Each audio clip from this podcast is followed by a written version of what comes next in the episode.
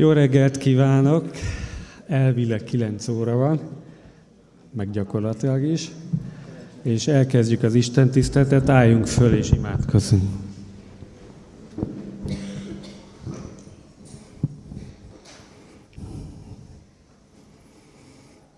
Úr Jézus, köszönjük, hogy Te is itt vagy a lélek által. Hívunk, hogy töltsd be a szívünket, senki nem maradjon érintetlenül. Köszönöm neked, hogy most is vizsgálsz bennünket a te lelked által. És kérlek, hogy add meg, hogy az Isten tisztelt áldásként legyen rajtunk, áld meg az úrvacsorát és ebben. És kérlek, hogy minden résztvevő hadd tudjon meggazdagodva hazamenni Jézus nevében. Amen. Foglaltok helyet.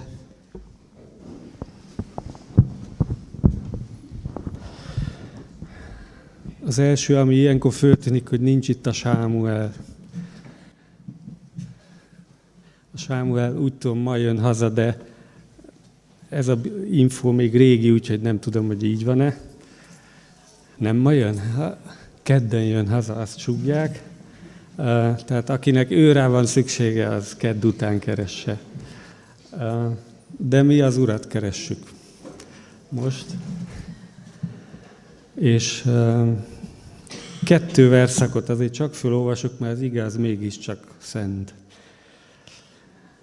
125-ös Zsoltár első két verse. Akik bíznak az Úrban, olyanok, mint a Sion hegye, amely meg nem inog, örökké megáll.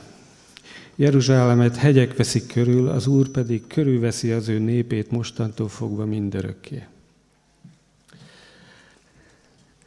Minden ígéret egy feltételhez van kötve, az Úrnak a biztonsága, vagy védelme, ahhoz a feltételhez van kötve, hogy bízzunk benne.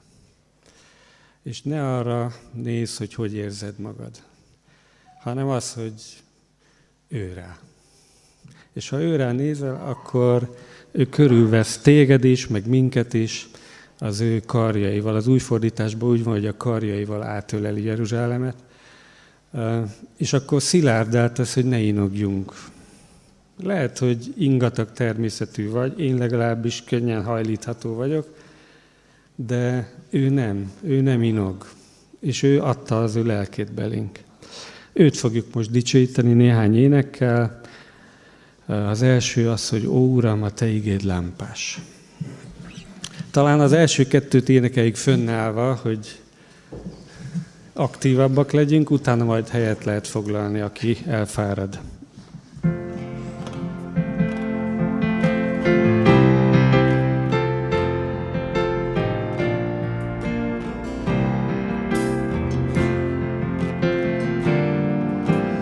Hold on, it Lombard.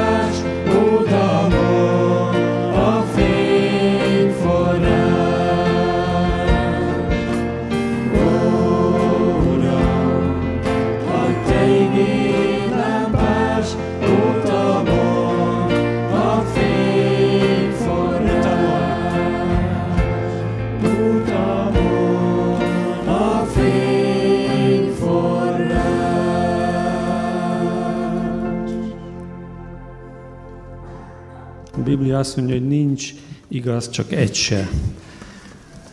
De Jézus által lehetünk igazakká, ez az ének erről az átváltozásról szól. Minnyáján védkeztek.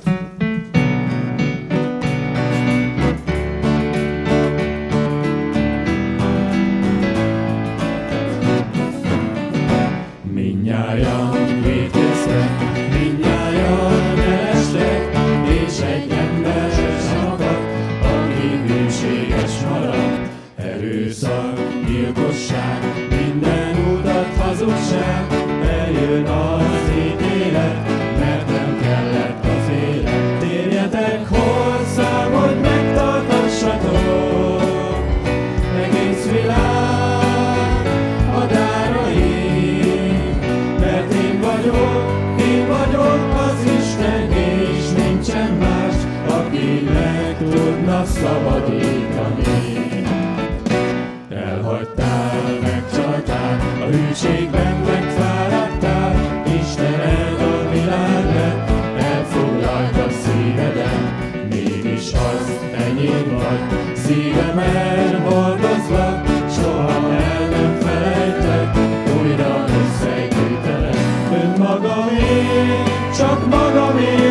szeretlen, mert szeretlen, mert szeretlen, meggyógyító az áldott szíveket, hozzá bűnséges népet teremtek.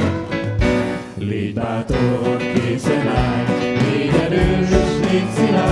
ne félj érted harcolok, és majd győzelmet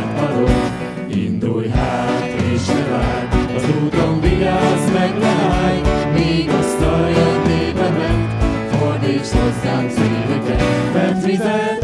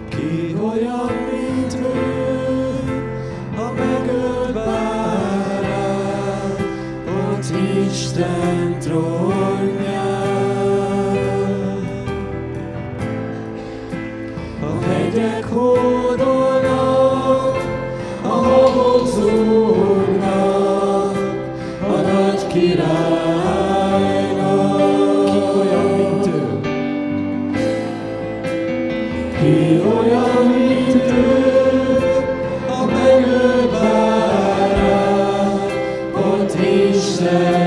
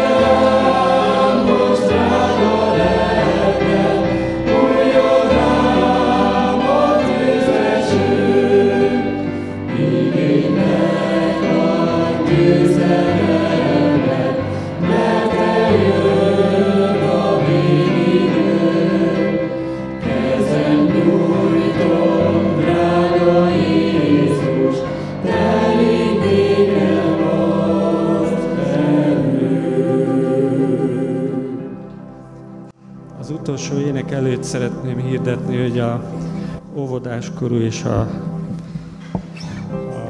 alsó tagozatos gyermekeket várják az alaksorba, gyermekisten tisztelet lesz. Az utolsó ének az, hogy szemeim mindig,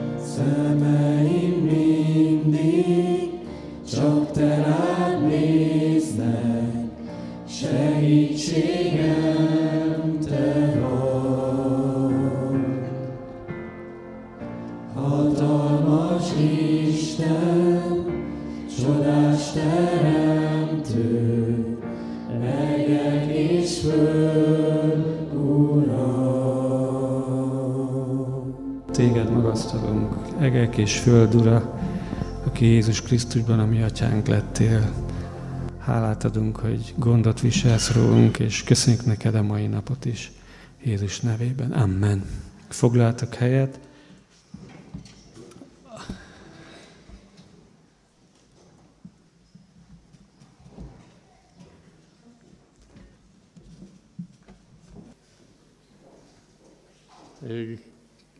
imádkozzanak ezért is.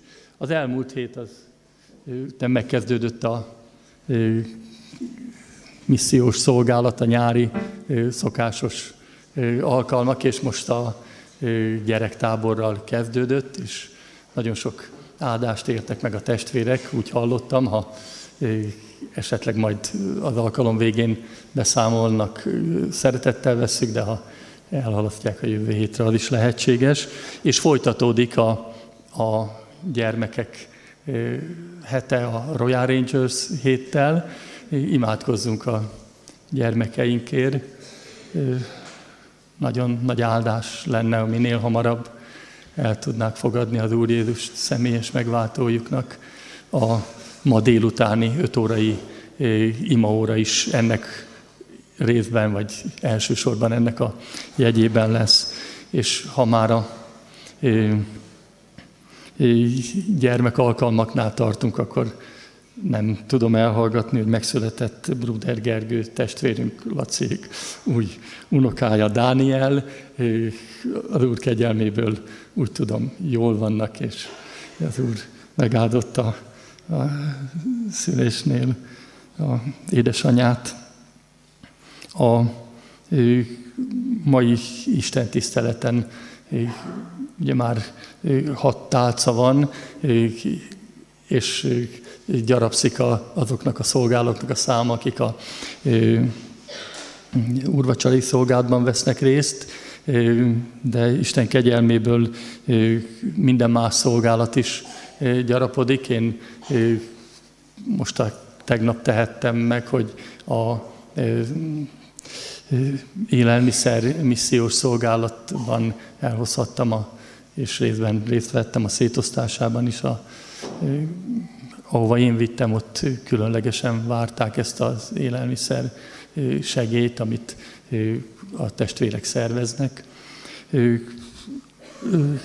Kaszala István testvérünk fog ma szolgálni, nem először szolgál, már régóta szolgál közöttünk a dicsőítésben is, és közben az igével is. Hát fogadjuk őt szeretettel, és imádkozunk érte magunkért is, hogy Isten tegye alkalmassá mi szívünket meghallani az ő hangját. Köszönöm.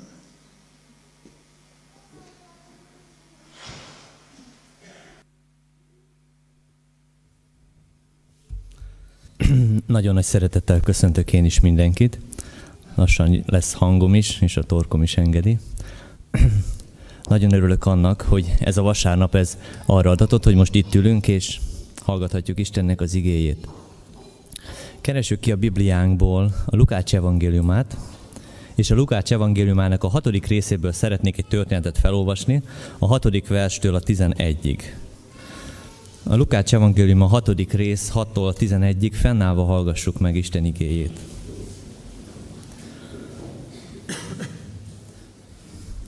Az ige így szól. Történt pedig egy másik szombaton, hogy a zsinagógába ment és tanított. Jézusról van szó. Volt ott egy ember, akinek a jobb keze el volt sorvadva. Az írástudók és a farizeusok pedig leselkedtek Jézus után, hogy vajon gyógyít-e majd szombaton, hogy vádat emelhessenek ellene. Ő pedig ismerve gondolatokat, és mondta a sorvatkező embernek, kelj fel, és állj középre. És az felkelt és odaállt. És akkor így szólt Jézus, kérdezek valamit tőletek, szabad-e szombaton jót vagy rosszat tenni, életet menteni vagy kioltani? Majd végignézett minnyájukon, és azt mondta az embernek, nyújtsd ki a kezed. Az pedig úgy cselekedett, és a keze tökéletesen meggyógyult. Azok pedig esztelen haraggal eltelve arról tanakodtak egymás között, hogy mit tegyenek Jézussal. Imádkozzunk. Úr Jézus, köszönjük neked, hogy ma magyar nyelven olvashatjuk a Bibliát, csendben, békességben. Kérlek, te áld meg a szívünket, hogy jó talaja legyen a te igédnek. Amen. Foglaljunk helyet. Ennek a résznek, a Lukács Evangélium a hatodik részének az első 11 verse a szombatvita, a szombatkérdés körül forog, így ez a történet is, és ezelőtti néhány ige is. És eszembe jutott egy saját megtapasztalás. Szombat este, valamelyik szombat este kisfiam Ádám, aki két éves, nem akart elaludni. És a feleségem okos asszony, és egyből rátapintott a lényegre, azt mondta, hogy Ádám, holnap megyünk autóval imaházba. Tudni kell azt, hogy, hogy eh, nagyon-nagyon szeret autózni, lassan ott tartunk, hogy nagyon nehéz kiszedni őt az autóból minden alkalommal, és ez hatott is ez a, ez a felajánlás, és elaludt. Másnap reggel azt látja, hogy készülődünk az induláshoz, és ő is föl kell a kiságyból, és az első szava az volt, hogy autó. Hangzott a válasz, igen, autóval megyünk imaházba. Juppi! Nagyon-nagyon örült neki. Azért jutott eszembe ez a történet, vagy ez a, ez a megtapasztalás, mert a bibliai történetben azt gondolom, hogy sem a sorvatkezű ember, sem a farizeusok nem ilyen érzéssel mentek a zsinagógába. Egészen más, hogy. De majd ezt is megnézzük, hogy hogyan. A zsidó kultúrkörben ugye Isten törvényi rendelete miatt szombatot tartották a nyugalomnapnak. A szombatnak különböző funkciói voltak, az Ószövetségben is a Teremtővel különösen egységet képezhettek a teremtmények, külön egyesével és közösségben is. Megélhették azt, hogy milyen jó Istennel beszélgetni, és ezt elmondhatták egymásnak. Emellett volt még két olyan funkciója, szerepe a szombatnak, ami ránk is vonatkozhat, akár vasárnap is, vagy amikor megállunk az életbe. Az egyik az az volt, hogy a múlttal foglalkozzanak egy picikét, megemlékezenek arról, hogy mi történt, miből profitáltak, miből nem, miben buktak el, miben nem, és kérjék a helyreállást. És a jövőre vonatkozva pedig gondolhatták azt, hogy Isten segíts meg engem, hogy menjek az én életutamon. És Isten különösképpen szombatokon tudta elmondani azt, hogy Isten, hogy ő meg fog áldani, hogy ő segítséget fog adni a következő néhány napban, a néhány hétben is. Most nem szombat van, hanem vasárnap, és Jézus feltámadt ugye a hét első napján, és az apostolok is többször azt olvassuk az új szövetségben, hogy a hét első napján jöttek össze, így is, mint a keresztények nagyon nagy része, mi is vasárnap jövünk össze.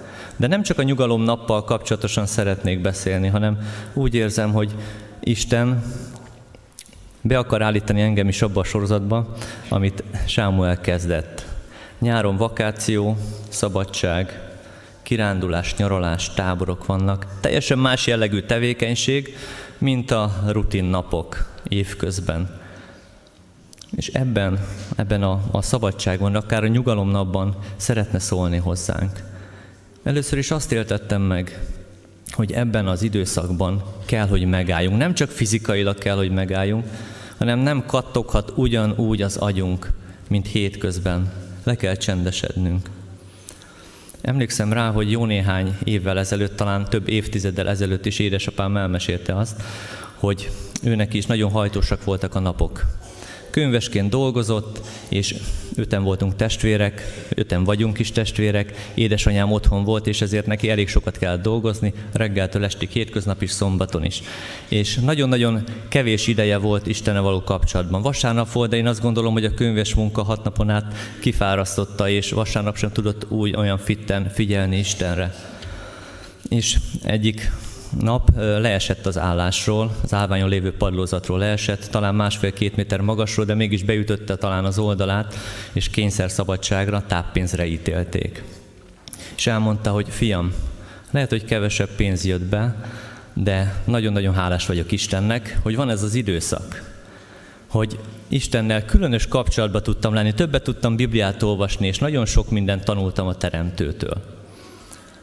Nem szükségszerű, hogy megálljunk a betegség vagy a szenvedés révén. Megállhatunk saját döntésünk miatt is. De Jézus mégis azt mondja ma, hogy állj meg. Ne azzal foglalkozz, amivel a hétközben folyamatosan. Lehet, hogy egész nap simogatod a telefonodat, de én szeretném elmondani, különösen a fiatalokra igaz ez, hogy csodálatosnak, egyedinek és fantasztikusnak teremtett minden embert, a fiatalokat is, az időseket is Isten. És a csodálatos, fantasztikus személyünk az akkor tud kijönni, hogyha megértjük Istennek az akaratát, a ránk vonatkozó akaratát. Ehhez viszont az kell, hogy megálljunk egy picit és figyeljünk rá. Nagyon-nagyon szuper dolog az, hogy van a telefon a kezünkben, és az egész világ ott van, és rengeteg feladatunkban segítséget nyújt. Kor, kortól, nemtől függetlenül. De, hogyha nem állunk meg egy picit, és nem figyelünk az Úr Jézusra, akkor gőzünk nincs, hogy minek kellene lennünk, hogy hol kellene tartani az életünkben. Volt egy olyan karácsonyi szünet, amikor nagyon örültem már előre, még középiskolás koromban, hogy de jó szünet lesz, és non-stop végig játszottam. Persze éjszaka aludtam, tehát nem non-stop, éjszaka aludtam, a szentestét talán nem, meg amikor imaházba mentünk, akkor sem, de előtte és utána is. Végig játszottam számítógépes játékokkal. Semmit érő üres napok voltak ezek. Nem értettem meg Istennek a rám vonatkozó akaratát. És ebből talán tanultam, és, és ezt teljesen abba hagytam. Nem utána még egyből sajnos, hanem évek múltán.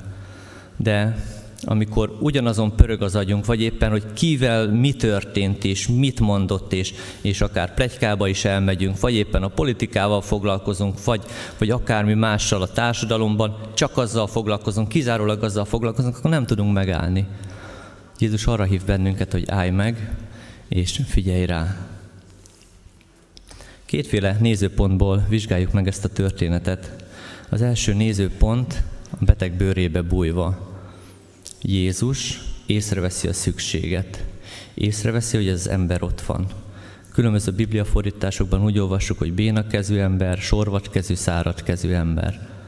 Tény az, hogy nem tudta használni az egyik kezét, a bal kezét egyébként, vagyis a jobb kezét, bocsánat, a bal kezét tudta használni.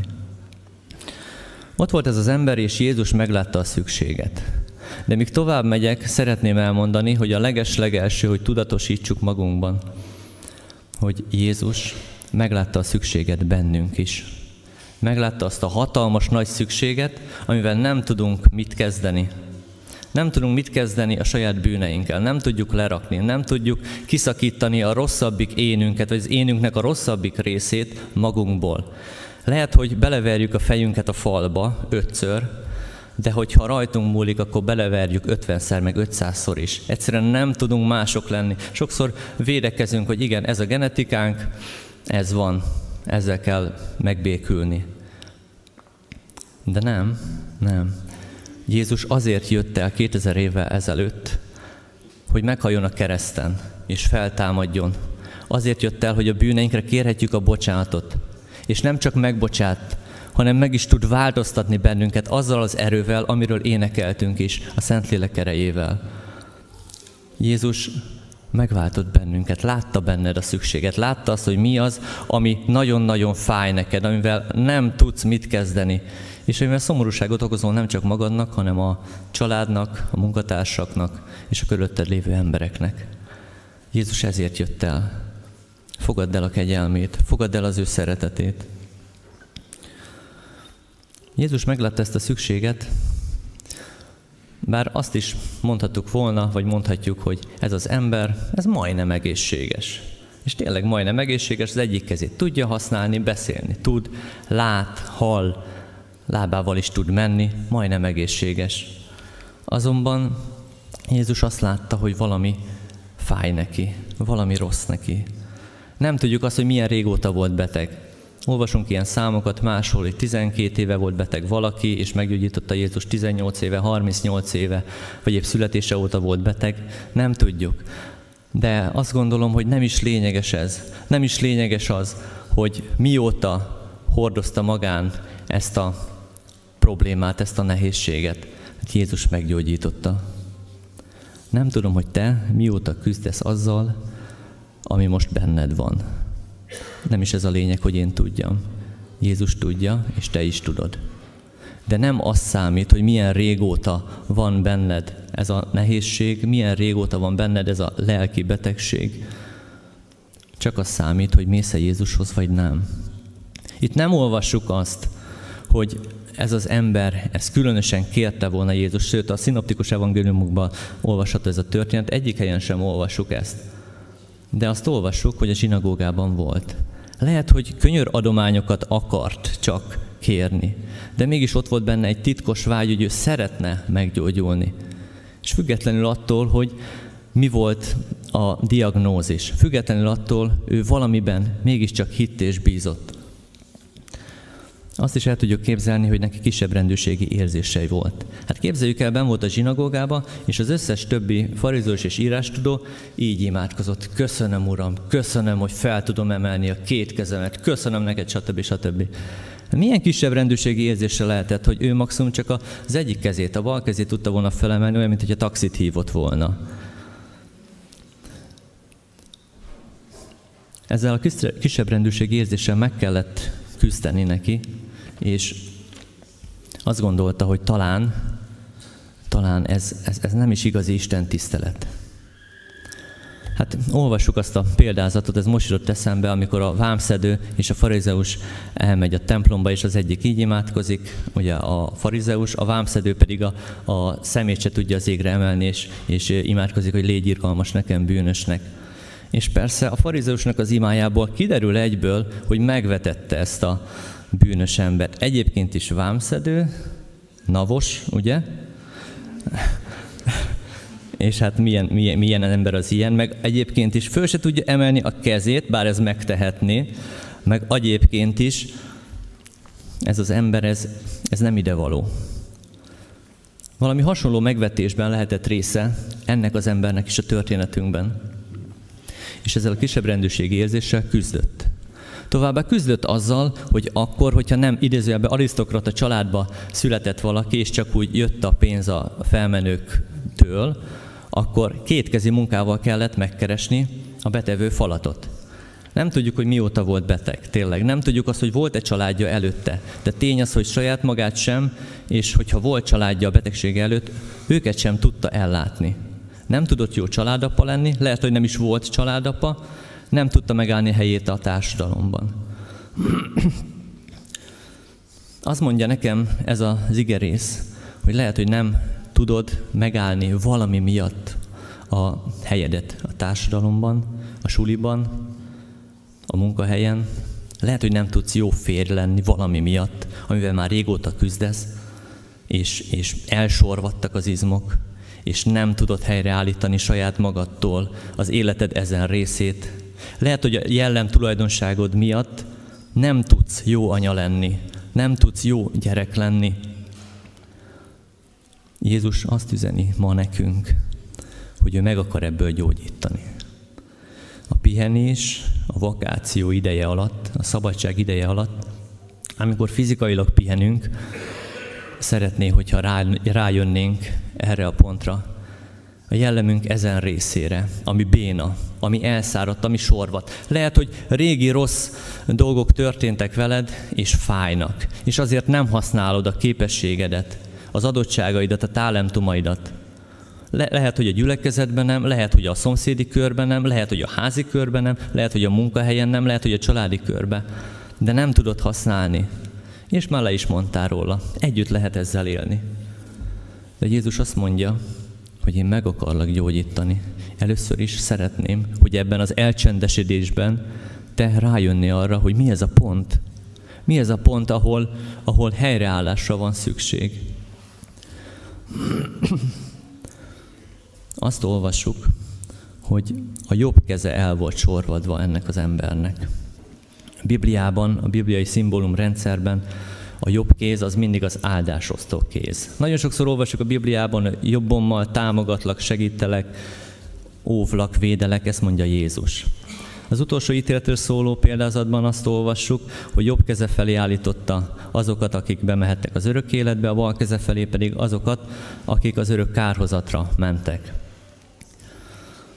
Nem arról van szó, hogy fizikai jobb vagy balkezesek vagyunk, és attól függ, hogy milyen kezesek vagyunk, és megállt bennünket az Úr, vagy nem. A Bibliában is olvasunk az Ószövetségben bírák korában, például Ehudról vagy Éhudról, aki balkezes volt, és rajta keresztül Isten megszabadította az Izrael népét, és voltak balkezes parittyások Benyámin törzséből, akik, akiket Isten nagyon tudott használni abban a harcban, amit ő is vívott az ellenségekkel bennünket, balkezeseket, mert én is az vagyok, ugyanúgy meg tud áldani, mint a jobbkezeseket.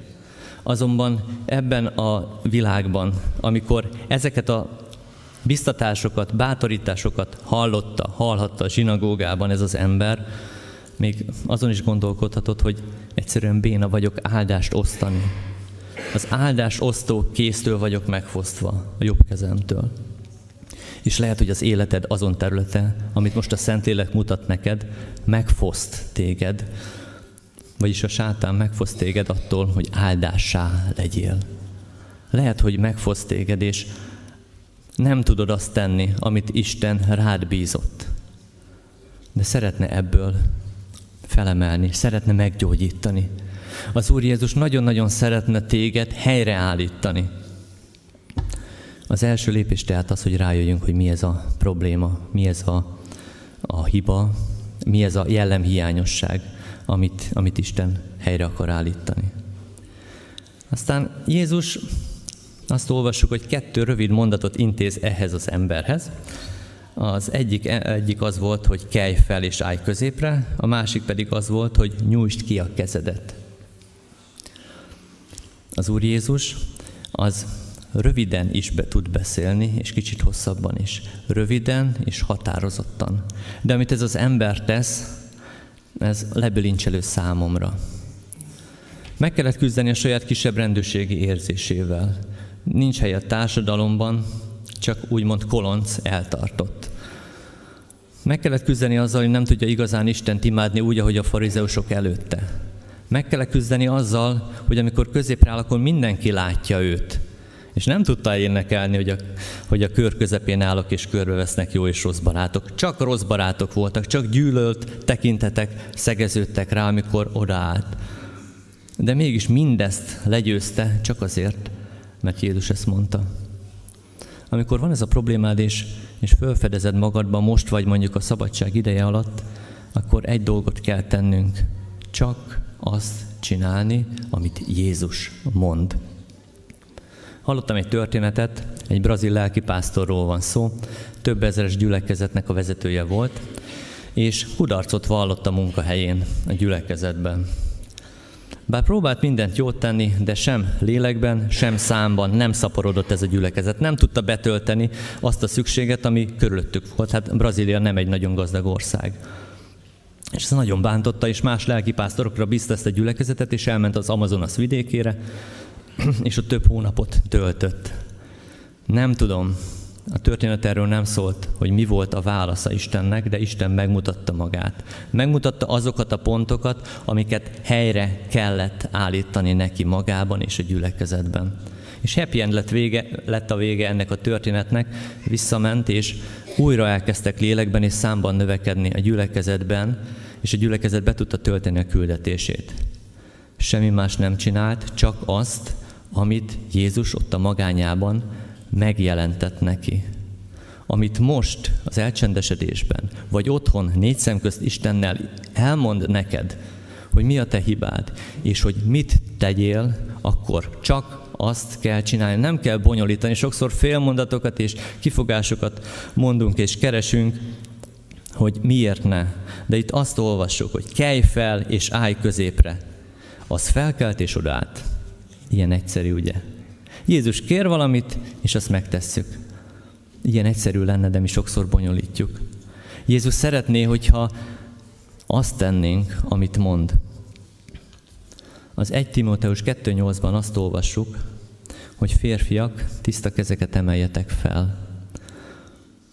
Nem tudunk helytállni családapaként, férként, vezetőként, családvezetőként, vagy akár a társadalomban, munkásemberként nem tudunk helytállni, hogyha nem teljesen százszázalékosan adjuk oda a kezeinket, a cselekedeteinket és a szívünket is az Úr Jézusnak. Hogyha akármi béna, sorvat vagy szárat, akkor az egy olyan rés, ahol be tud menni a sátán. És azt mondja, hogy ezen keresztül én le fogom rombolni az egész jellemedet. De Jézus helyre akar állítani bennünket. Azt akarja, hogy ne legyen béna a kezünk, ami sokszor ölel, bátorít, buzdít, megveregeti a másik vállát, vagy éppen biztat, vagy incselkedik mondjuk a gyerkőccel, és, és a kapcsolatot ápolja, mint mondjuk megcsikizzük a kisgyermekünket. Azt akarja, hogy ezek a funkciók ne legyenek bénák. Ő helyre akarja állítani. És az első az az, hogy rájövünk, hogy mi ez a probléma, a második lépés pedig az, hogy azt tesszük, amit Isten mond. Csupán csak azt. Ez az ember, amikor középre állt, akkor egy lapra feltett mindent. A kisebb rendőrségi érzését legyőzte, a gyógyulni akarás mindent felülírt. Illetve az az érzés, hogy azt mondta, hogy Uram, itt vagyok, Jézus, nem nagyon ismerlek téged, de csinálj úgy, ahogy neked tetszik. Ez az, amikor felteszel egy rapra mindent. Nem tudom, emlékszünk arra a történetre, Dániel könyvébe olvassuk, hogy a tüzes kemencébe akarta a király bevetni a három zsidó fiatal embert. És azért, mert nem borultak le az arany állókép előtt. Azt válaszolták, hogy tudd meg király, hogy meg tud bennünket védeni, óvni Isten, még a tüzes kemencében is. De ha nem tenné, és itt van ez a tiszta lap, fehér lap, hogy odaadok mindent neked. Ha nem tenné, akkor sem borulunk le a szobor előtt. Sokszor úgy vagyunk a betegség gyógyulásában, hogy ha majd Isten ezt teszi, akkor én ezt fogom tenni. Isten szuverén. Ő szeretné, hogy a teremtménye boldog legyen, és szeretné, hogyha kiteljesedne a mi személyiségünk benne, az ő tervében. De ne ez legyen az alap, hogy ha Isten csinál valamit, akkor én is csinálok valamit. Istenem, itt vagyok, gyógyíts meg, és tégy úgy, ahogy te szeretnéd. Ebben hatalmas erő van. És Jézus így szeretne meggyógyítani bennünket. De ehhez drasztikus döntés kell. Mindent egy lapra feltenni. Mert mondjuk, hogyha valami jellem hiányosságunk van, akkor lehet, hogy ehhez tapadnak rossz szokások. Lehet, hogy 5-10-20 éve küzdünk ezzel. De Jézus azt mondja, hogy én meg tudlak újítani, én életet tudok adni ebben a rossz tagodba is. És én segíteni tudok, hogy ezek a rossz szokások eltűnjenek. Ehhez úgy kell, úgy kell neki indulni, hogy egy lapra feltenni mindent. Mindent Jézusnak a kezébe odaadni. És a harmadik lépés pedig az, hogy meg is maradok Jézusban. Azt mondja az egyik ismerősöm, hogy amikor megtért, akkor nagyon nehéz időszak volt az első két hónapban. Ő drogot is fogyasztott, és drogdillerkedett is. És nem csak anyagilag volt nagyon nehéz, hanem szellemileg is. És kérdeztem tőle, hogy és nem voltál elvonó kúrán, vagy nem jelentkeztek ezek az elvonási tünetek, vagy, vagy hogy tudtad ezt átvészelni? És azt mondta, figyelj ide, Pityu, akin keresztül én megtértem, ő a megtérésem után minden nap vitt gyülekezetbe, házi csoportba, Isten hívőknek a közösségébe, minden nap. És az elvonási tünetek azért nem jelentkeztek, mert azt a gyógyszert, amit mondjuk esetleg kompenzálásként adnak elvonók órán, azt a Szentlélek adagolta belém. Fantasztikus dolog volt ezt hallani. Álltam és csak gyönyörködtem, csodáltam Istent. A Szentlélek el tudja venni azokat az elvonási tüneteket, amiket okoz egy rossz szenvedélynek a hiánya. Rossz szenvedélybe vagyunk, és ne csak drogra gondoljunk, vagy cigarettára, vagy alkoholra. Lehet ez játékfüggőség, lehet ez pénzfüggőség, öltözködés, pornófüggőség, lehet ez nagyon-nagyon sok minden. És elvonási tünetek jelentkeznek, mert mindenféle szenvedély biokémiai változásokat okoz bennünk. Ezt én nem nagyon tudom, az orvos testvéreim sokkal jobban tudják. De változásokat okoz bennünk. És az a fajta dolog, az a fajta élmény nem történik már meg utána, mert mondjuk Jézus megváltoztatta az értelmemet. De mégis akarom azt a másikat visszahívni, akarom, mert valami bennem egyszerűen kívánja azt. Ilyenkor tudja a Szentlélek bennünk adagolni, vagy belénk adagolni azt a gyógyszert, ami az ő öröme, a tőle jövő öröm. És hogy Jézussal kapcsolatban tudunk lenni, akkor tudjuk áldássá változtatni azt a gyógyulást is. Gondoljuk végig abban, vagy gondoljuk bele abban, hogy amikor ez az ember meggyógyult, akkor azzal a kézzel, a jobb kezével, amivel igazán meggyógyult, ami, ami, ami igazán a csodát tett Jézus azon keresztül, vagy a kezén keresztül, akkor azzal tudott ölelni, tudott buzdítani, bátorítani, de tudott volna, nem tudjuk, hogy mit tett, tudott volna pusztítani, rombolni, lopni, rabolni, ütni, verni, agresszívnak lenni. Nem jó lenne az, hogyha Jézus rávilágít a pontra az életünkbe, meggyógyulunk, és utána azt mondjuk, hogy Hawaii DJ, és minden szuper, köszönöm Uram, meggyógyítottál, és ennyi. Maradjunk meg Jézus közelségébe. Mert a ránk vonatkozó tervét akkor tudja igazán kiteljesíteni, hogyha folyamatosan Isten jelenlétében vagyunk.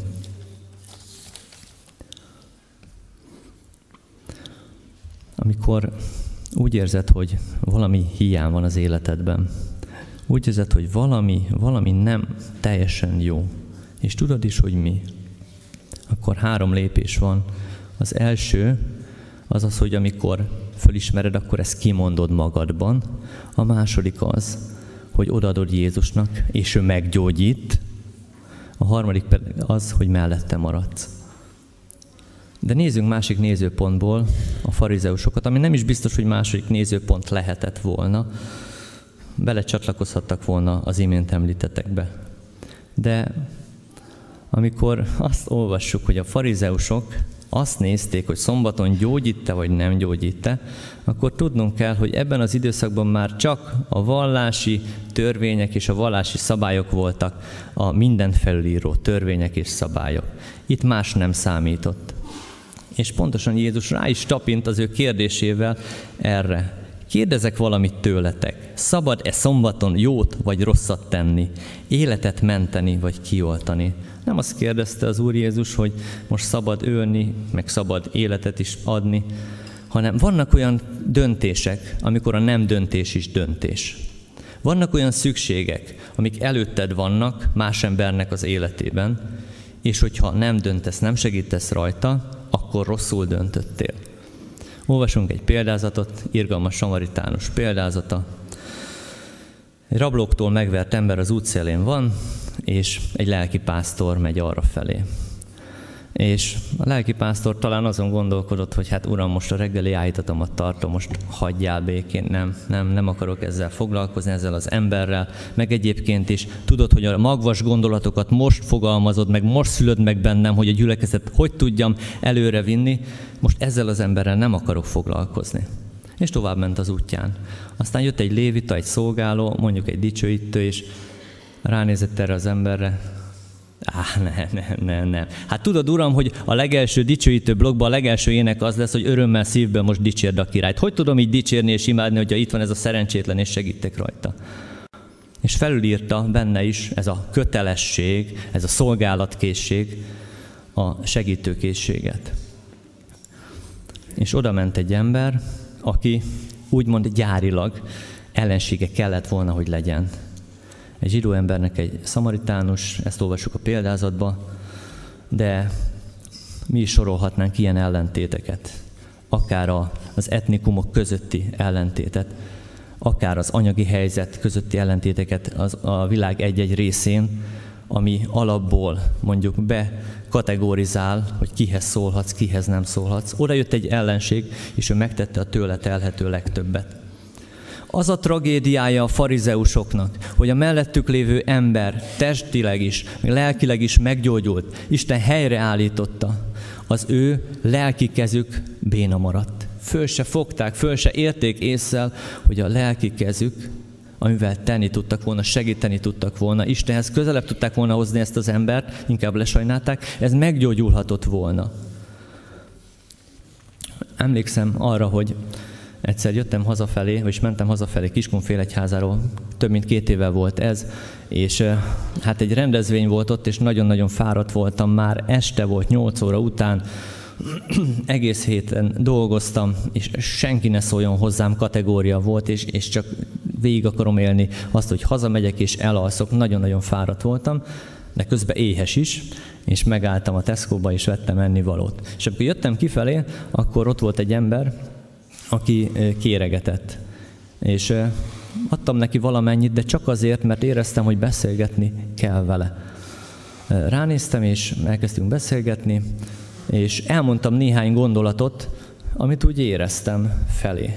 És kiderült, hogy egy egyháznak a gyülekezetébe járt, és romokban van az élete. És amikor elmondtam a gondolatokat, amiket azt hittem, hogy az én gondolataim, csak úgy csípőben mondok valamit, azt mondta, hogy tudod, hogy Isten küldött téged? Ma reggel azért imádkoztam, hogy valakit küldjön, hogy mutassa meg, hogy merre felé menjek. Fantasztikus dolog az, hogy Isten hogy tud használni egy elesett embernek az életében is. És most dicsekszem, igen, Istenben dicsekszem. Rengeteg olyan történetet tudnék mondani, ami az én kudarcommal végződött. Nem hallgattam meg az embereket, láttam, hogy szükség van rá, elrohantam, fáradt voltam, meg mondjuk a szolgálatra vagy a családra koncentráltam, túlzottan, különösen, és az mindent felírt, és nem vettem észre a személyre szabott szükséget. De ebben az esetben Isten használni tudott, és, és nagyon-nagyon-nagyon jó érzés volt az. Úgymond ezért is élünk, hogy segítsünk az embereknek. Azt mondja a Biblia, hogy szeresd az Urat, ha te Istenedet teljes szívedből, minden erődből és teljes lelkedből. Ez az első rész, hogy gyógyuljunk meg teljesen, és szeresd fele barátodat, mint magad. Nem csak testvérről van szó, fele barátról. Nem tudom, mi lett ezzel az emberrel. Nem tudom, hogy mennyire volt hatékony az, amit rajtam keresztül Isten neki mondott. De akkor abban a pillanatban Isten be tudta tölteni a szükséget, és csak azért, mert az én nyomorult énem akkor képes volt erre, hogy Istennek odaadja magát. De talán nagyon-nagyon sok szükséget látsz te is magad körül, amit te, vagy rajtad keresztül Isten be tud tölteni. Ne legyen az a tragédia velünk, ami volt a farizeusokkal. Egyrészt nem, hogy nem tudták betölteni a szükséget, hanem még gyűlölték is Jézust azért, mert ő viszont meggyógyította ezt az embert. Nem minden szükséget kell betöltenünk körülöttünk, mert akkor megőrülnénk, vagy tehát nem tudjuk felvenni a kesztyűt. De ami ránk van szabva, ami nekünk van, ami látjuk, hogy ott jön velünk szembe, ott igenis bele kell állni ebbe, és hogyha áldozatot kell hozni, áldozatot kell hozni. De mindez csak azért lehetséges, mert Jézus betöltötte a mi szükségünket. És mindez csak azért lehet, hogy Jézus olyan szemet ad nekünk, hogy meglássuk. És azért is lehet, mert a béna kezünket be tudja, vagy hát meg tudja gyógyítani. A sebzett kezünket be tudja kötni és meg tud gyógyítani bennünket, és akkor képesek vagyunk rá. Magunktól nem, csak Jézus Krisztuson keresztül. És van itt egy érdekes pont a történetben, amikor azt olvassuk, hogy majd végignézett minnyájukon, és azt mondta az embernek, nyújtsd ki a kezed. Végignézett minnyájukon. Másik evangéliumban azt olvassuk, hogy bánkodva a szívében és haraggal nézett végig minnyájukon. Isten nagyon sokféleképpen tud végignézni. Azt gondolom, hogy haraggal azért, mert tudta, hogy semmit nem számít ezeknek az embereknek, ez a csoda sem, szomorkodva viszont azért, mert az utolsó pillanatig Jézus könyörületesen, irgalmasan és szomorúan nézi a beteg embernek, a bűnös embernek a vesződését. Ezt látjuk egyébként akkor is, amikor végig gondoljuk, hogy Júdásért mi mindent küzdött. Tudta előre, mivel Jézus felnőtt fejjel már ismert mindent, tudta előre, hogy a veszedelem fia lesz. Mégis küzdött érte, feladatot adott neki, És még az utolsó alkalmak egyikén is azt mondta, hogy barátom, miért jöttél? Szeretettel, hogy hát ha, hát ha, hát ha. A Zsoltárok könyvének az 53. részében azt olvassuk, hogy Isten letekint a mennyből az emberek fiaira, hogy lássa, van-e közöttük értelmes, aki keresi Istent. Úgy érzem, hogy Jézus most a szívünket nem haraggal nézi. Ne legyen ebben részünk az utolsó ítéletkor, nem haraggal, hanem kérve, hogy változtassuk meg a gondolatunkat, és akarjunk meggyógyulni, és akarjuk észrevenni a mellettünk lévőnek a szükségét is. Akarjunk kényelmetlenséget vállalni, hogy betöltődjön az a, az a szükség, és segíteni tudjunk.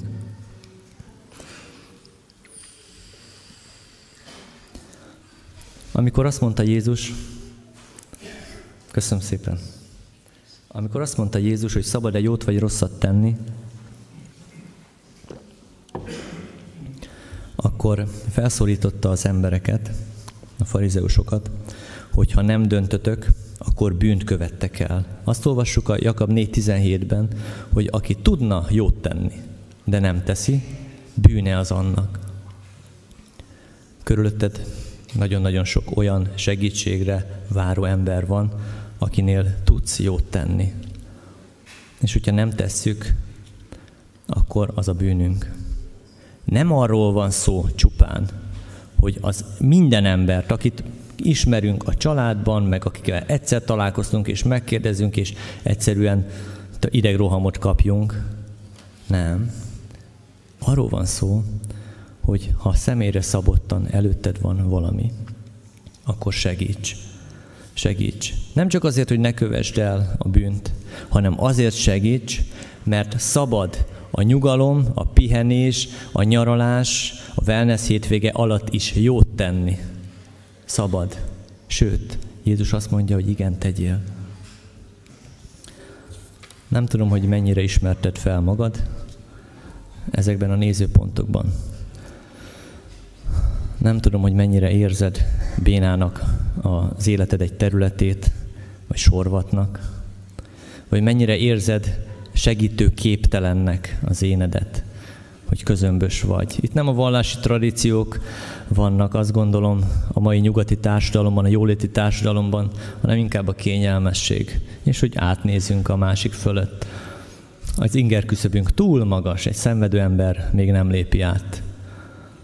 Nem tudom, hogy mi az, amit most a Szentlélek üzent neked. De szeretném mondani, hogy ha felismerted magad, akkor gyere a kereszthez. Gyere a kereszthez, és Jézus újjá tudja teremteni azt a részedet, vagy az egész életedet. Az se biztos, hogy elfogadtad őt. Lehet, hogy úgy is felted föl magad, hogy hát nekem nem az egyik kezem béna, hanem én egyszerűen béna ember vagyok. Az egész életemet nem tudom úgy átadni neked, ahogy mondják a gyülekezetben, ahogy mondja az én ismerősöm. Nem tudom, nem tudom, de mégis valamire szükségem van. Jézusra van szükséged. Megváltásra van szükséged. Lehet, hogy azt mondod, hogy hát igen, nagyon jó dolog ez, hogy itt meghallgatjuk. Nagyon jó dolog ez, hogy hogy arról beszélünk, hogy igen, segíteni kell, de az élet sokszor felülírja ezt. És lehet, hogy nem tudod megtenni ezt az áldozatot, vagy meg, nem tudod megtenni azt, hogy, hogy te segíts akkor is, amikor neked kényelmetlen. Gyere a kereszthez. Jézus nem vádol. Nem mondja azt, hogy már pedig én most haragszom rád, és megtetted ezt, akkor ezután büntetésbe fogsz kerülni. Nem, nem ő mindig még a betegségeket, szenvedéseket is a javunkra akarja fordítani, a pozitív dolgokat is a javunkra akarja fordítani, azokat az áldásokat is, és azokat a nehézségeket is, amiket megéltünk az elmúlt héten, a javunkra akarja fordítani. Hatalmas szeretettel szeret. Egy történetet szeretnék mondani, egy megtapasztalást a végén. Talán többen tudják, hogy felújítjuk a házunkat, amit vettünk egy éve, és lassan beköltözünk, és ott volt egy érdekes eset, egy teljesen hétköznapi dolog, rosszul fogtam meg a hígítós üveget, mellette volt a nikecell lap, és ráborult. És csak annyi volt, hogy lehajoltam és fölemeltem, már is lyukat égetett, a híkított reakcióba lépett nagyon gyorsan Nikecellel, és átégette az egészet. És amikor kiraktam a fal mellé, akkor láttam, hogy jé, ez egy szív alakú. Nem gyönyörű szabályos szív, de szív alakú volt. Nem szóltam semmit, a legnagyobb gyermekem a Flóra 7 éves lesz, és megkérdeztem, hogy szerinted ez milyen alak? Szív. Tehát felismerhető volt, szív alakú volt.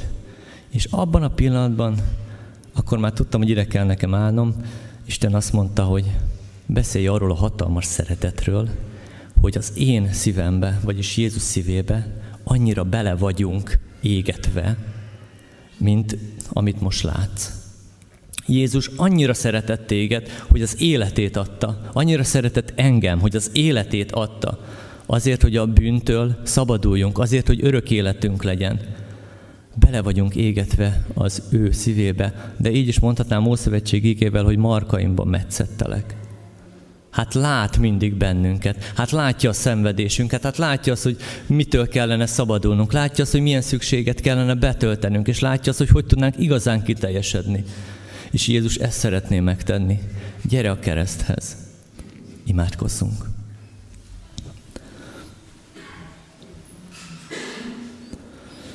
Köszönöm neked, Úr Jézus, azt, hogy te nem vádolsz, és szeretettel fordulsz felénk.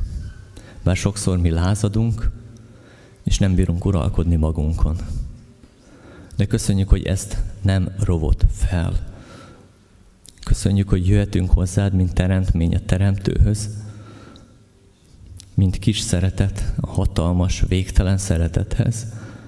De jövünk most hozzád, Uram. Szükségünk van rád. Szükségünk van, hogy helyreállíts bennünket. Szeretnénk ezt megtapasztalni. Kérlek, Uram, hogyha valakit most érintett a Te igéd,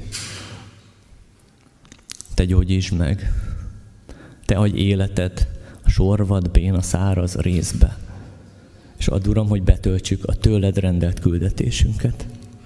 Én köszönöm, Uram, hogy ezt megteszed, és adj látó szemeket, hogy meglássunk más embereket, és ne legyen az a tragédia, hogy a kis csoportba mellettünk lévő helyre áll, mi pedig nem.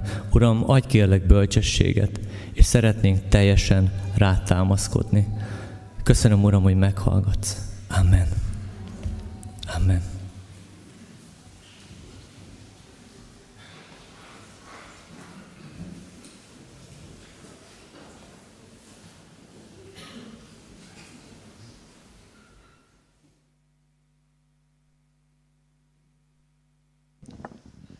Köszönjük az élő igét, és hálásak vagyunk Istennek ezért, és ami tulajdonképpen be is vezette a úrvacsorai megemlékezésünket.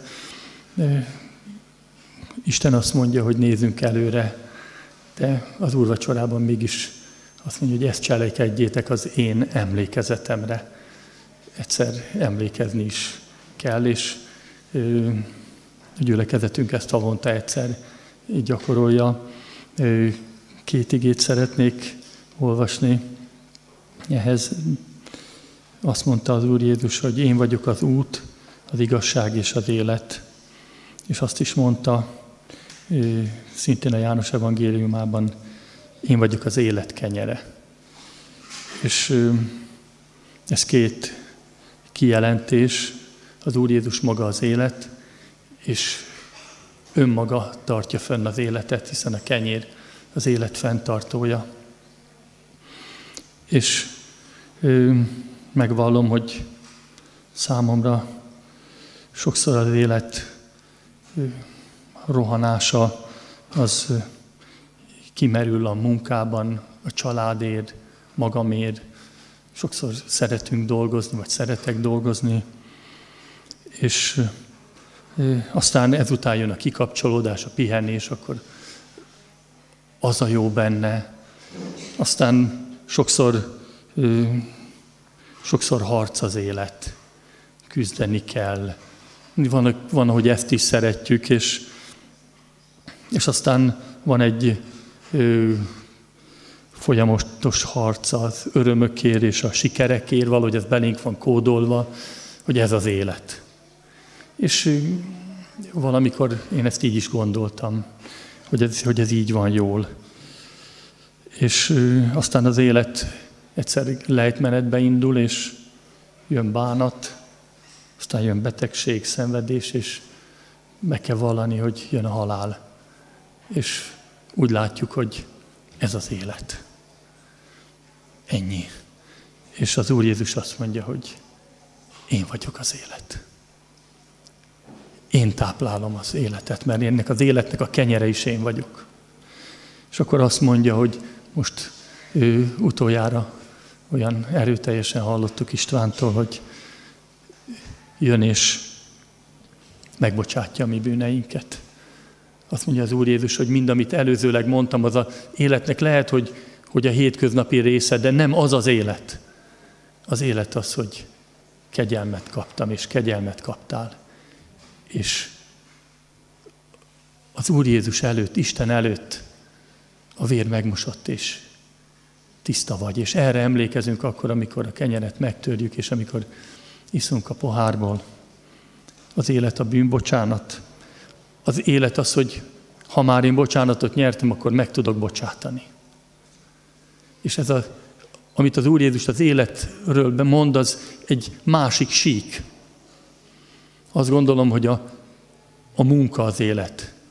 Az Úr is azt mondja, a tiszta szív, a szeretettel végzett munka, és minden az élet. És azt mondja, a szeretet az élet, és a szeretet továbbadása az élet. És, a szere- és az élet a békesség. Békesség magaddal, békesség Istennel, békesség az emberekkel. Ezek mind szellemi dolgok. És ezen múlik az életünk. És az Úr Jézus azért mondja, hogy emlékezzünk arra, amit ő tett, mert vissza kell emlékeznünk, hogy mi az élet. Helyesen.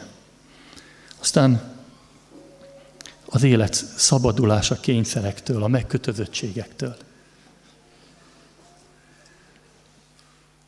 Az élet a gyógyulás is, ahogy a múlt alkalommal hallottuk. Amikor azt mondtam, hogy az élet lejtmenetbe indul, mert van bánat, betegség, szenvedés és halál, akkor, akkor az élet erre azt mondja, hogy ez a felfelé vezető út. Mert a bánat helyett Isten örömöt ad, gondodat viseli.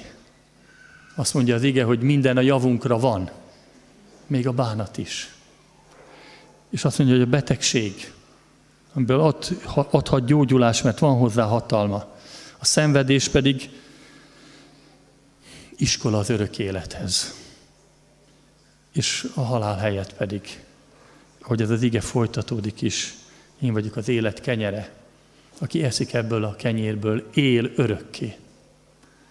Az Úr Jézus ilyen életet hozott a mi számunkra is. Erről az életről szeretnénk megemlékezni minden hónapban, amikor vesszük a kenyeret és a bort. Imádkozzunk ahogy István is mondta, ő imádkozott, vezetett ebben az imában, de most egyen-egyenként is vigyük az Úr elé azt, ami, amit ránk terhelt az ige hirdetésben. És vigyük oda a kereszthez. És adjunk hálát azért, hogy nekünk egy új életünk van, egy másik életünk. Nem az az élet, amire, amire születtünk, hanem az az élet, amit a Szent Szellem hatalma, ami szívünkben megszült. Egy másfél perces néma imában vigyük az Úr elé bűneinket és a hálánkat.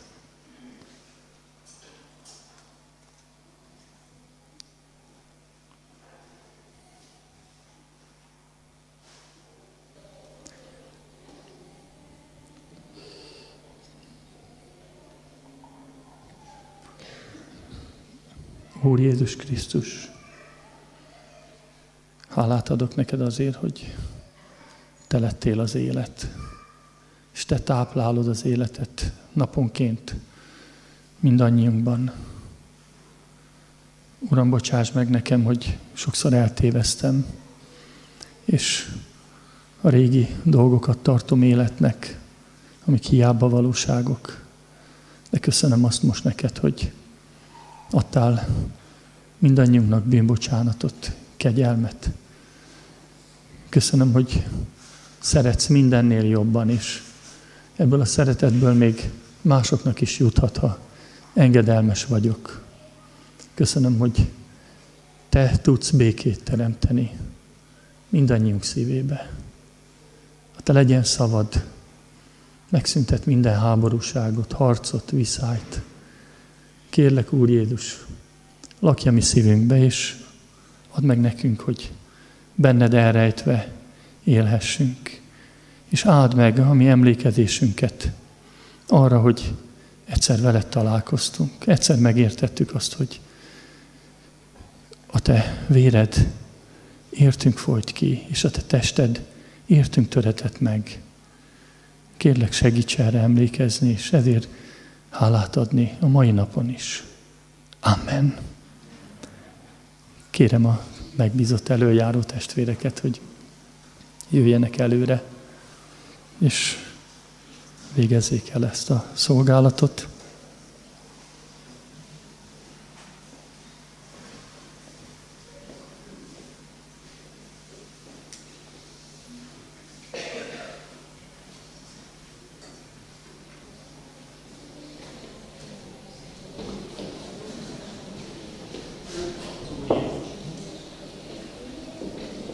Úr Jézus azon az éjszakán, amelyen elárulták, vette a kenyeret, hálát adott, megtörte és a tanítványainak adta. És ezt mondta, vegyétek és egyétek, mert ez az én testem, mely ti érettetek adatik. Ezt cselekedjétek az én emlékezetemre. Aki békességben van Istennel és magával és a testvéreivel, azok álljanak föl, és törjük meg együtt a kenyeret.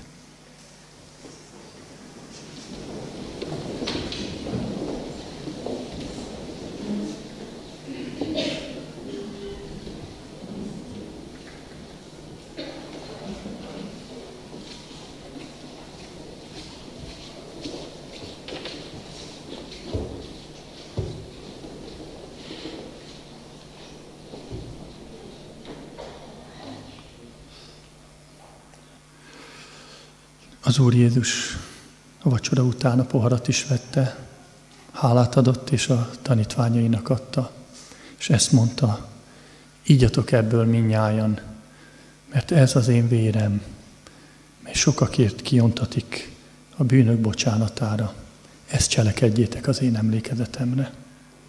Álljunk ismét az Úr elé, testvére.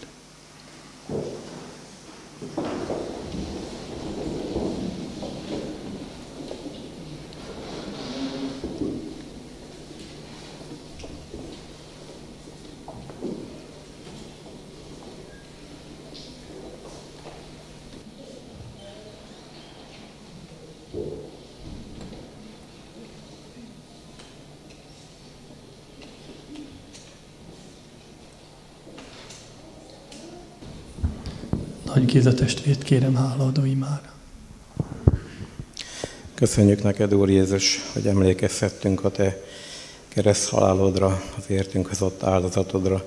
Köszönjük, hogy ezáltal nekünk olyan életet szereztél, amiért igazán, amelyben igazán érdemes élni, olyan életet, amelynek nincs vége, amelyet veled élhetünk már itt a Földön is, és az örökké valóságban olyan életet, amelyet nem kerülnek el az élet viharai, de te mellettünk vagy, és amelyben megállhatunk melletted. Köszönjük a te véredet, a, amelyet értünk hullottál, ami értünk hullottál, ami bűneink miatt, és ezt a vért, amelyet minnyájunknak kínálsz, ennek a kegyelmét. Köszönjük azt, hogy újra megújítottad velünk a szövetséget, adjad, hogy ebben a szövetségben tudjuk, tudjunk járni hétköznaponként is, életünk minden idején, és köszönjük az egymással való szövetséget, és adjad, hogy ezt szeretetben tudjuk megélni. Amen. Egy közös énekben adjunk hálát az Úrnak. Álljunk föl, testvérek. Jövök a kereszthez.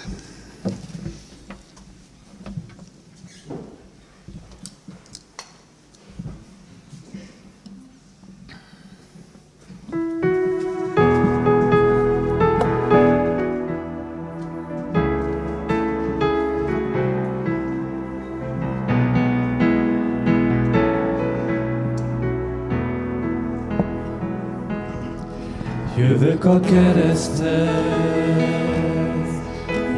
a kereszthez, neked halált hozott, nekem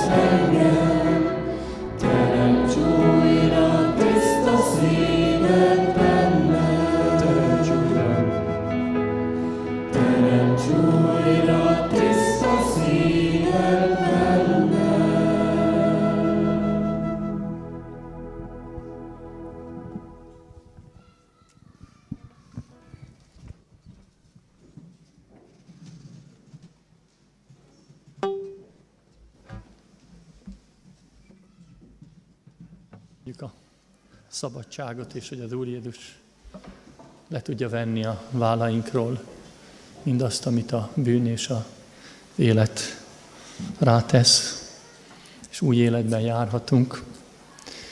Az elején elmulasztottam köszönteni azokat, akik először vannak közöttünk, vagy akik szabadságról tértek vissza. Ezúton köszöntöm őket, és lehetőség van hirdetni, bizonyságot tenni. Átadom a szót azoknak, akik ezzel készültek.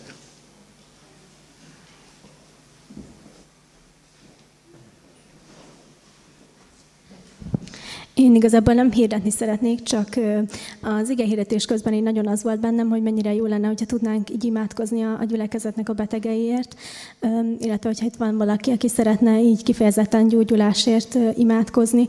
Nem tudom, hogy ezt milyen formában tudjuk megoldani, csak úgy éreztem, hogy ez ennek jó lenne, ha lenne a helye itt.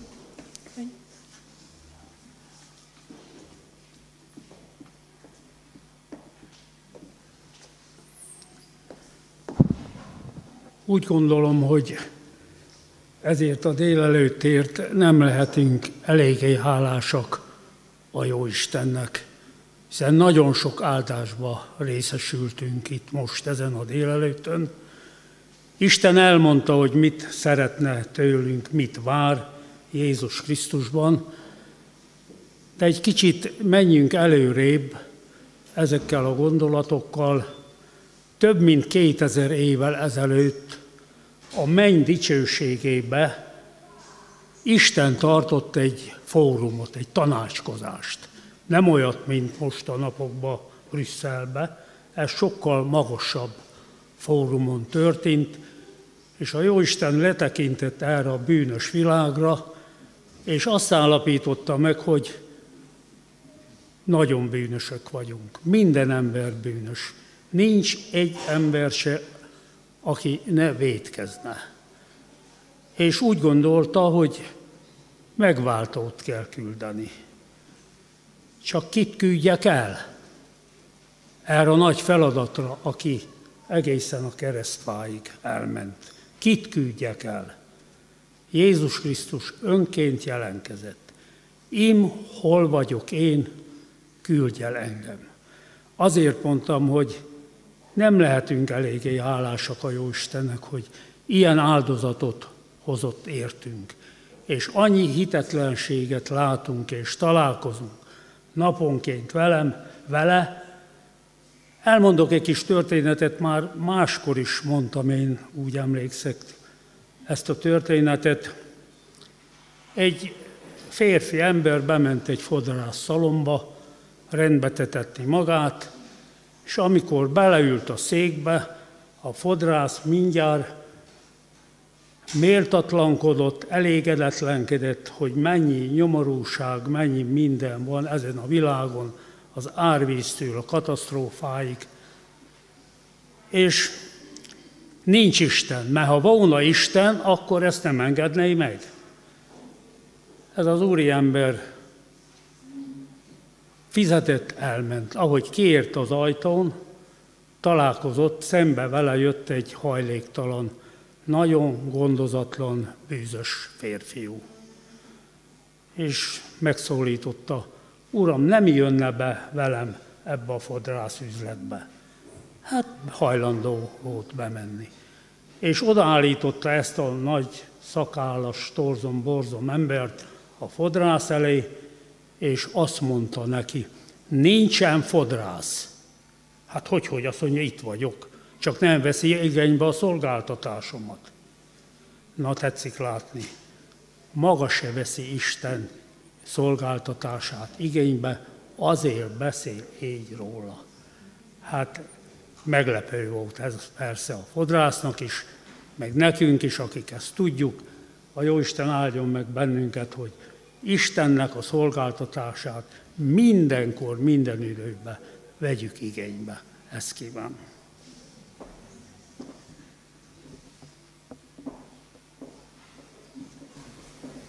Szervusztok! Egy imakérést jöttem tolmácsolni.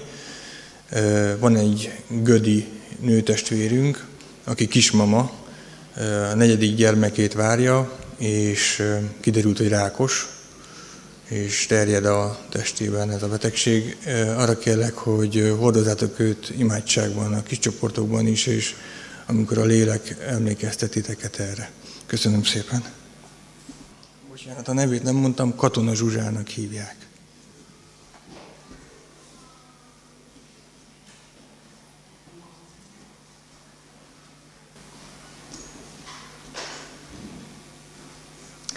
Hát így mondta az előbb valaki, hogy, ha, hogy a betegekért imádkozzunk, és egyből éreztem, hogy akkor érintve vagyok.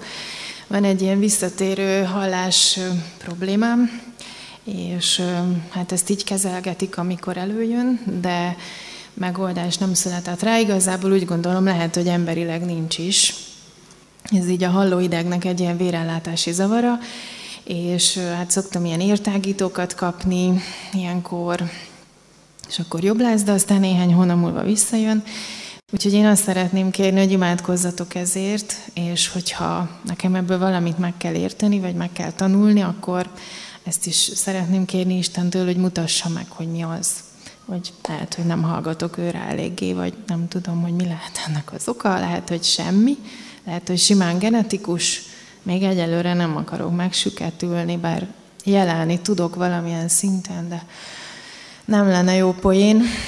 Szóval a múltkor hallottam egy csodálatos gyógyulásról, itt egy testvérünknek a lába gyógyult meg imára, és ez is bátorított, meg, meg most ez a, az előbbi felszólalás is, úgyhogy én hiszem, hogy Isten indította erre a testvért. Köszönöm.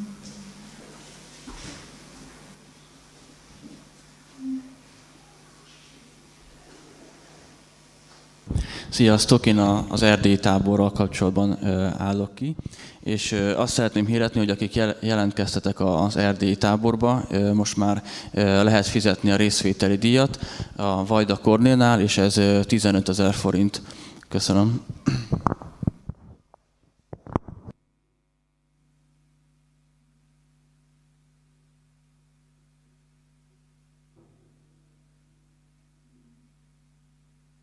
Sziasztok, én is imádságot szeretnék kérni. Édesanyám most is itt van, és sztrókja volt, és elsősorban a lelki gyógyulásáért, és hogy rátaláljon Istenre. Köszönöm.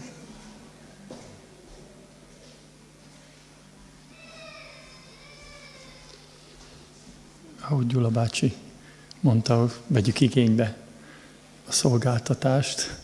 Bocsánat, hogy így mondom, de valóban így jött elő, hogy valóban tapasztaltuk, hogy Isten csodát tesz, és vigyük valóban az Úr elé a mi kéréseinket. Most az előbb elhangzott testvérnőért imádkozzunk, Timiért imádkozzunk, és Katona Zsuzsáért, és akit ismertek és az Úr elétek hoz. Most ezt kettes-hármas csoportokba tegyük meg.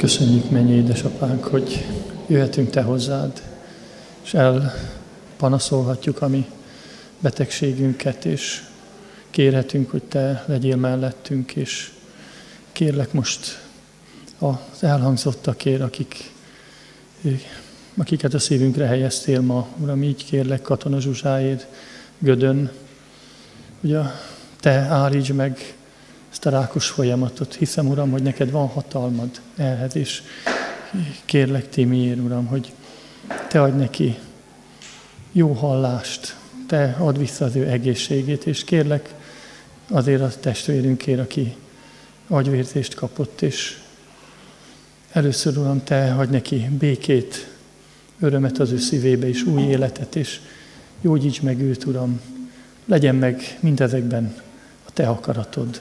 Amen.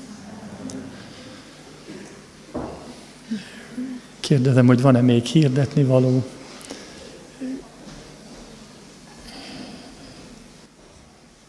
Köszönjük még. Én csak hálát és dicsőséget szeretnék adni Istennek. A gyerektábor a héten nagyon megtapasztalhattuk Istennek a jelenlétét, és 45 gyerek, az ifjúság egy része, így összesen 65-en lehettünk a táborban. Az időjárás nem kedvezett, de nem rontott el semmit. Különös volt, hogy amikor az evangelizáció és a láthatatlan színház következett, hatalmas vihar jött, szinte így lehetetlené akarta tenni, hogy a gyerekek eljussanak oda, mert elég nagy területen kellett keresztül menni a Milánkovics Dániel szolgált közöttünk Sámuel távolétében, és hát nagyon megáldotta és használta őt Isten, és nagyon sok gyerek állt föl, hogy igenis szeretne ezen az úton járni, és nagyon hálásak vagyunk a gyülekezetnek, tapasztaltuk az imádságnak az erejét, és azt gondolom, hogy, hogy ez Istennek az egyik célja a gyülekezete, hogy imádkozzunk, közben járjunk, és nagyon köszönjük ezt, hogy tettétek, és nagyon hálásak vagyunk Istennek ezekre a gyermekekért, és azért imádkozunk, hogy tudjanak haladni előre, és ne csak egy ilyen fellángolás, hanem egy valódi őszinte döntés lehessen ezeknek a gyerekeknek a szívében. Ámen.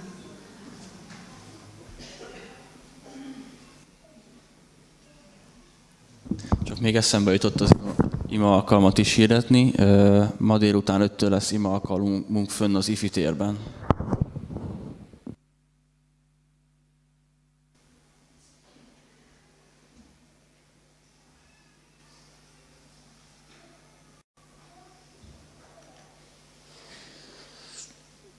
több hirdetés nem lévén befejező éneket fogunk énekelni. A befejező ének alatt megtartjuk a gyűjtést is, senki számára nem kötelező az adakozás, de aki ezzel is szeretné az Urat dicsőíteni, lehetősége van rá.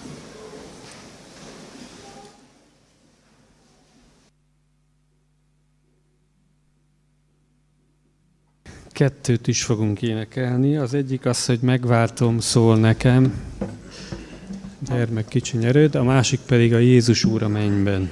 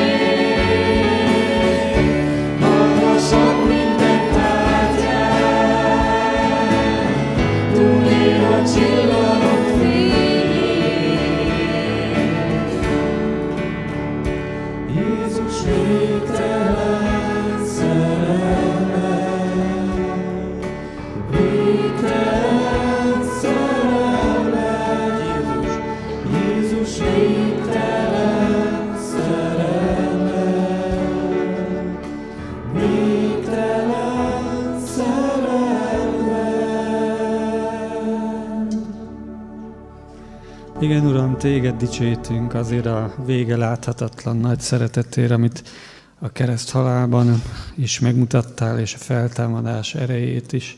Köszönjük neked. Köszönjük a lelkedet, akit kiöntöttél a szívünkbe, aki bizonyságot tesz arról, hogy te szeretsz minket. Köszönöm, és kérik az áldást az egész hetünkre a Te nevedben, Úr Jézus. Amen.